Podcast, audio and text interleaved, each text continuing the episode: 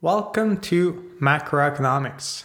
This is Dr. Terry Eland coming to you from home to wherever you are. Sit back, relax, and enjoy the economic ride.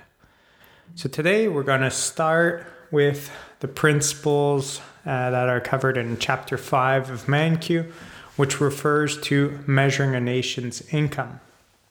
You may have noticed in your notes or on the Moodle page that uh, there is a micro review that will happen beforehand. And that's essentially if you've never done micro before and you want to brush up on basic economics, graphing, how that works, and supply and demand, which will be useful later on, do so at a certain point in the semester. However, when it comes to calculating GDP, all of that information is not quite necessary at this point. So, what is gross domestic product? So, we'll learn in this audio segment how to calculate gross domestic product and we'll learn some of its pitfalls. Because at the end of the day, the purpose of calculating gross domestic product is to measure the economic performance of a country in a given time period. And sometimes you might want to measure it on a yearly basis, you might want to measure on a quarterly, monthly basis, and then compare. So, in certain instances, when you have a pandemic, you may want to compare well, what was the production level in January of the previous year versus January of this year, and so on. So, you try to see how economic performance is doing. Ideally, our economy is stable in terms of production or increasing, it's not falling. So, how do we measure gross domestic product? Well, there's various ways to measure gross domestic product, but first, you have to know exactly what it calculates. And what it calculates is the total value of everything that's being produced in a country in a given period of time.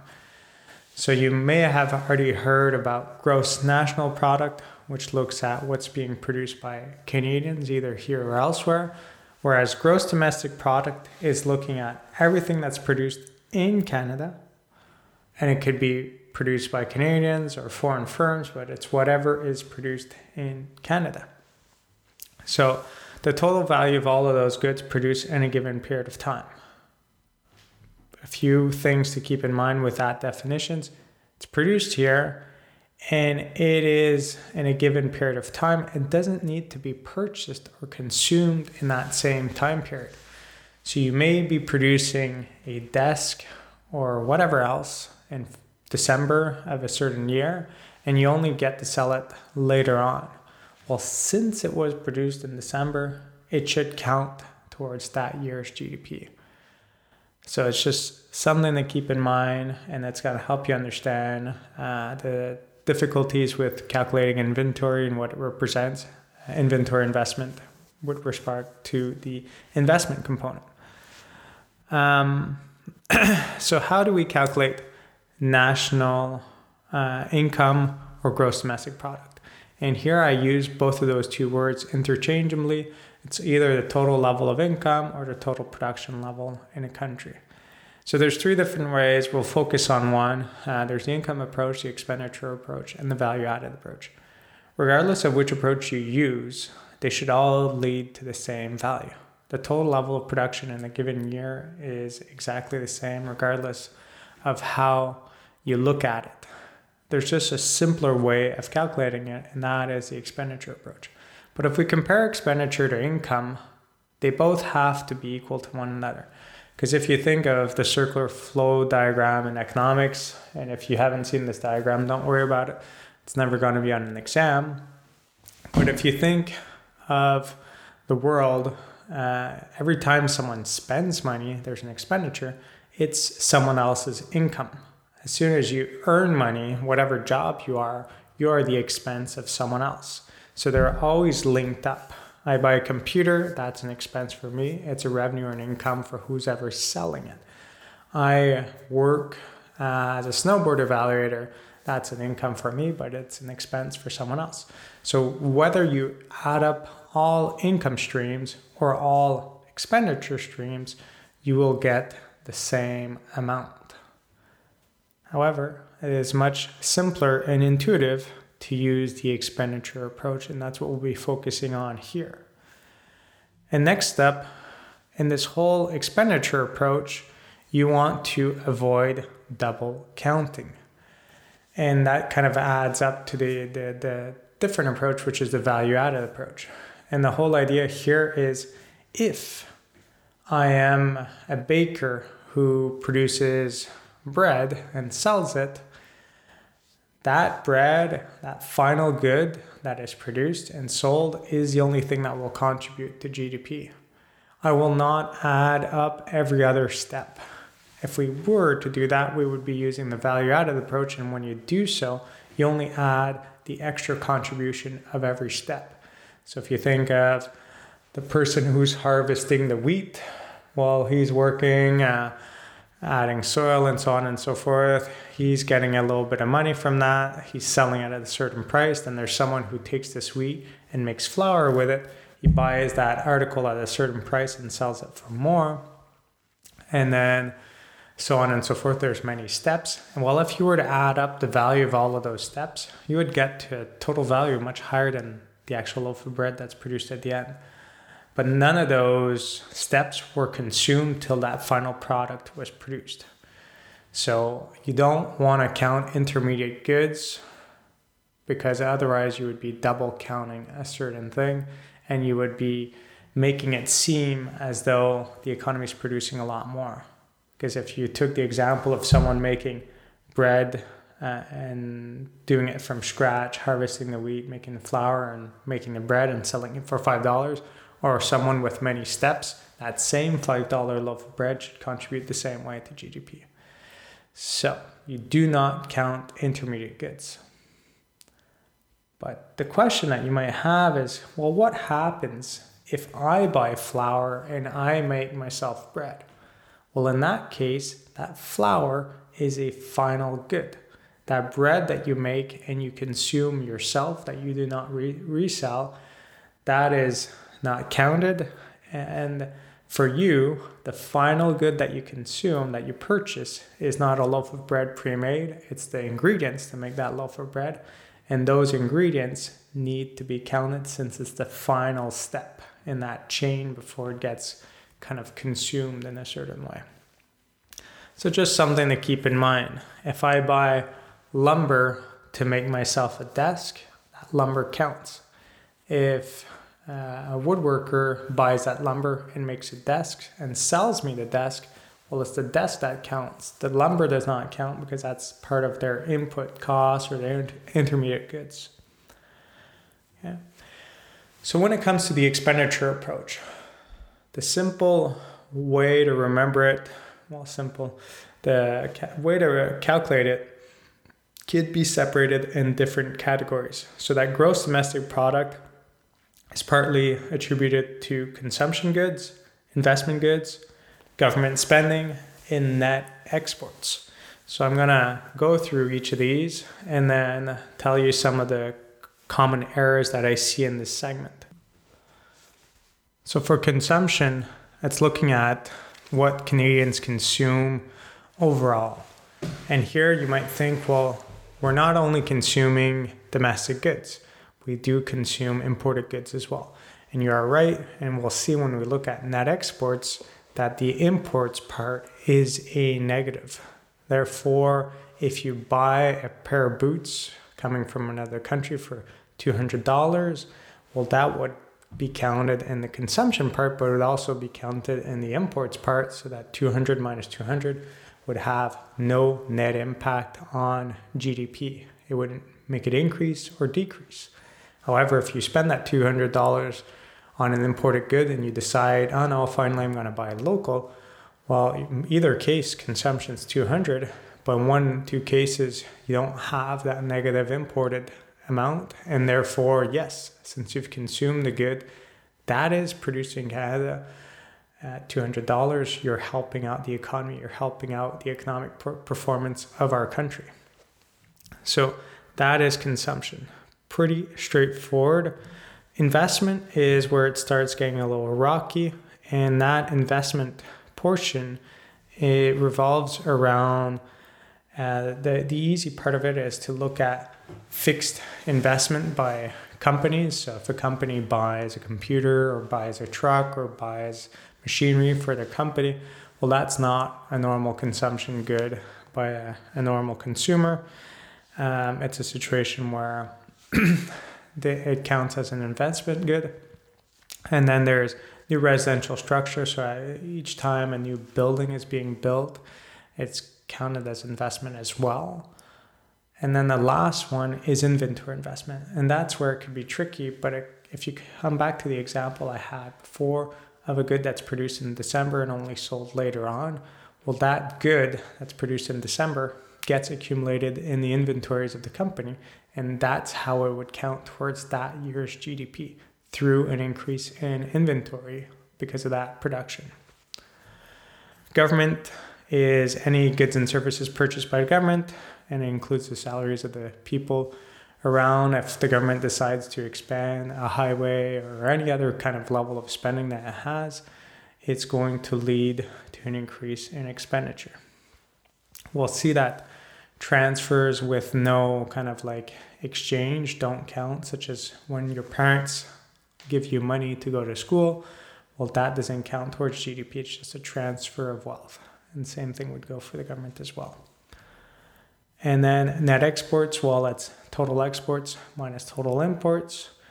Um, so the exports naturally increase our GDP because anything that we produce to sell abroad actually is produced here, so it increases our level of production. But the imported part reduces that net exports, so we typically keep them together there.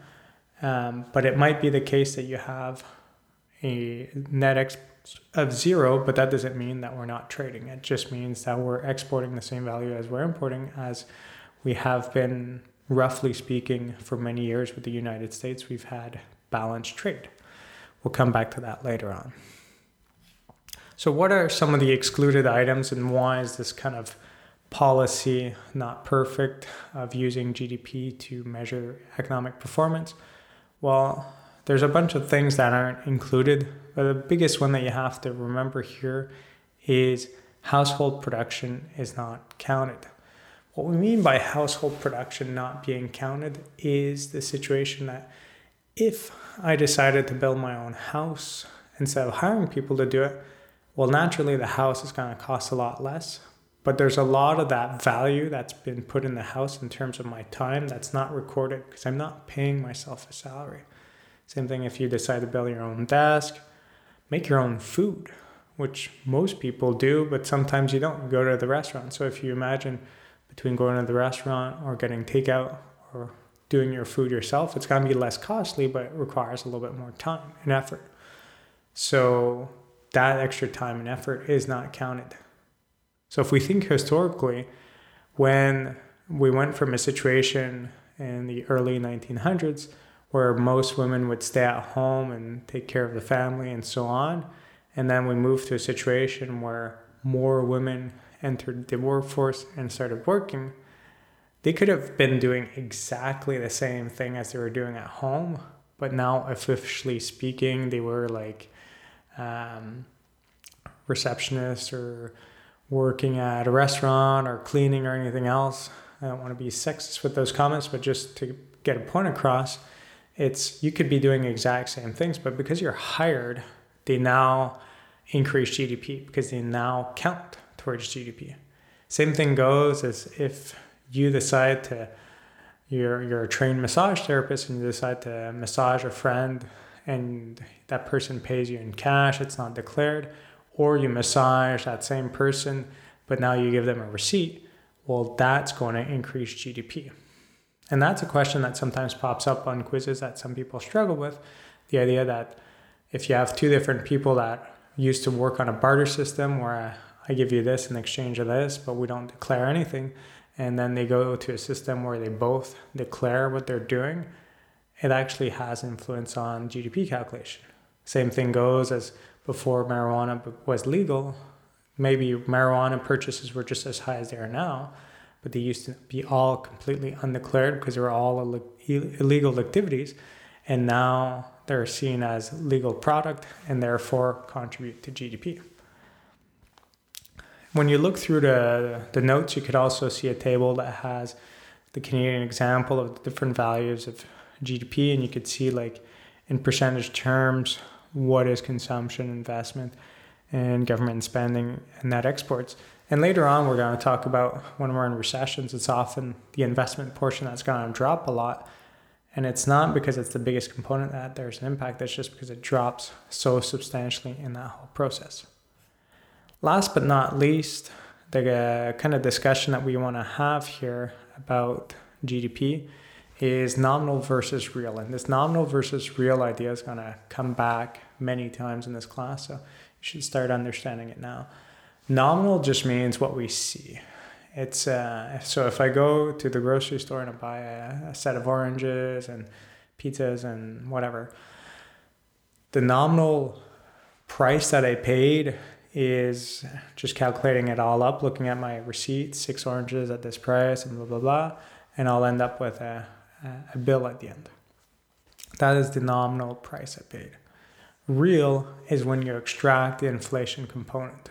It would be as if I took that same receipt and I'd go six months prior or years prior and ask myself, well, what would that have costed in the previous year's prices?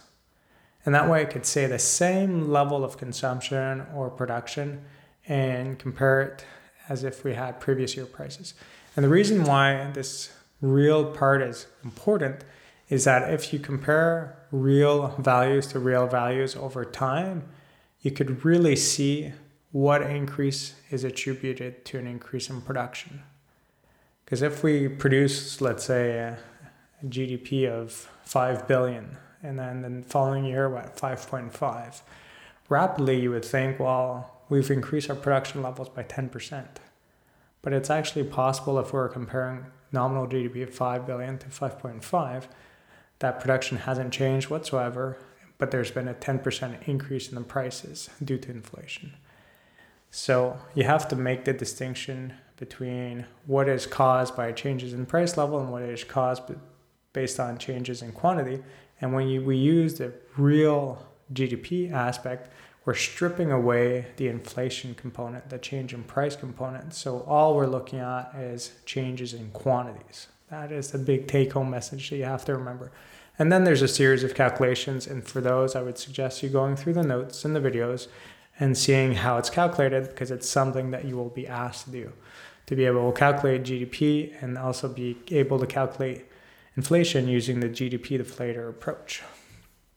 And then last but not least, why is GDP not the best measure? And I have some past students that are doing a master's now and trying to convince the government into using a different metric than GDP to uh, try to steer the economy in a certain direction to say we shouldn't always just be focusing on GDP in terms of future benefits and what's best for society if we're a good person, a good politician. However, the reason why it's not perfect is because a lot of things are not recorded. Uh, some things need to be added, some things need to be removed, such as if we're taking care of the environment, leaving a forest be, which is really good for the species and and biodiversity and everything else, does not really contribute to GDP. If you cut down the trees of all the forests, you're producing a lot of lumber and which could produce a lot of materials and so on. You're creating a lot of value. But keeping the forest as it is is actually very valuable for future generations. So we have to keep that in mind. We have to keep in mind how peace is good and so on and so forth. And the things that actually contribute towards GDP but are not necessarily beneficial is when we go to war or if we have an oil spill or a natural disaster. All of those things will stimulate the economy but are not necessarily desirable things. So it's things along those lines that are important to keep in mind. So there's alternatives like the Human Development Index that looks at a series of metrics and if you're interested in that, I'd suggest looking more into it. But at this point, I'll leave you guys to that. So I hope you enjoyed this audio segment as you were walking through the forest and looking at the trees, or just doing your dishes or whatever else. I wish you all a great day, and you'll hear from me soon again.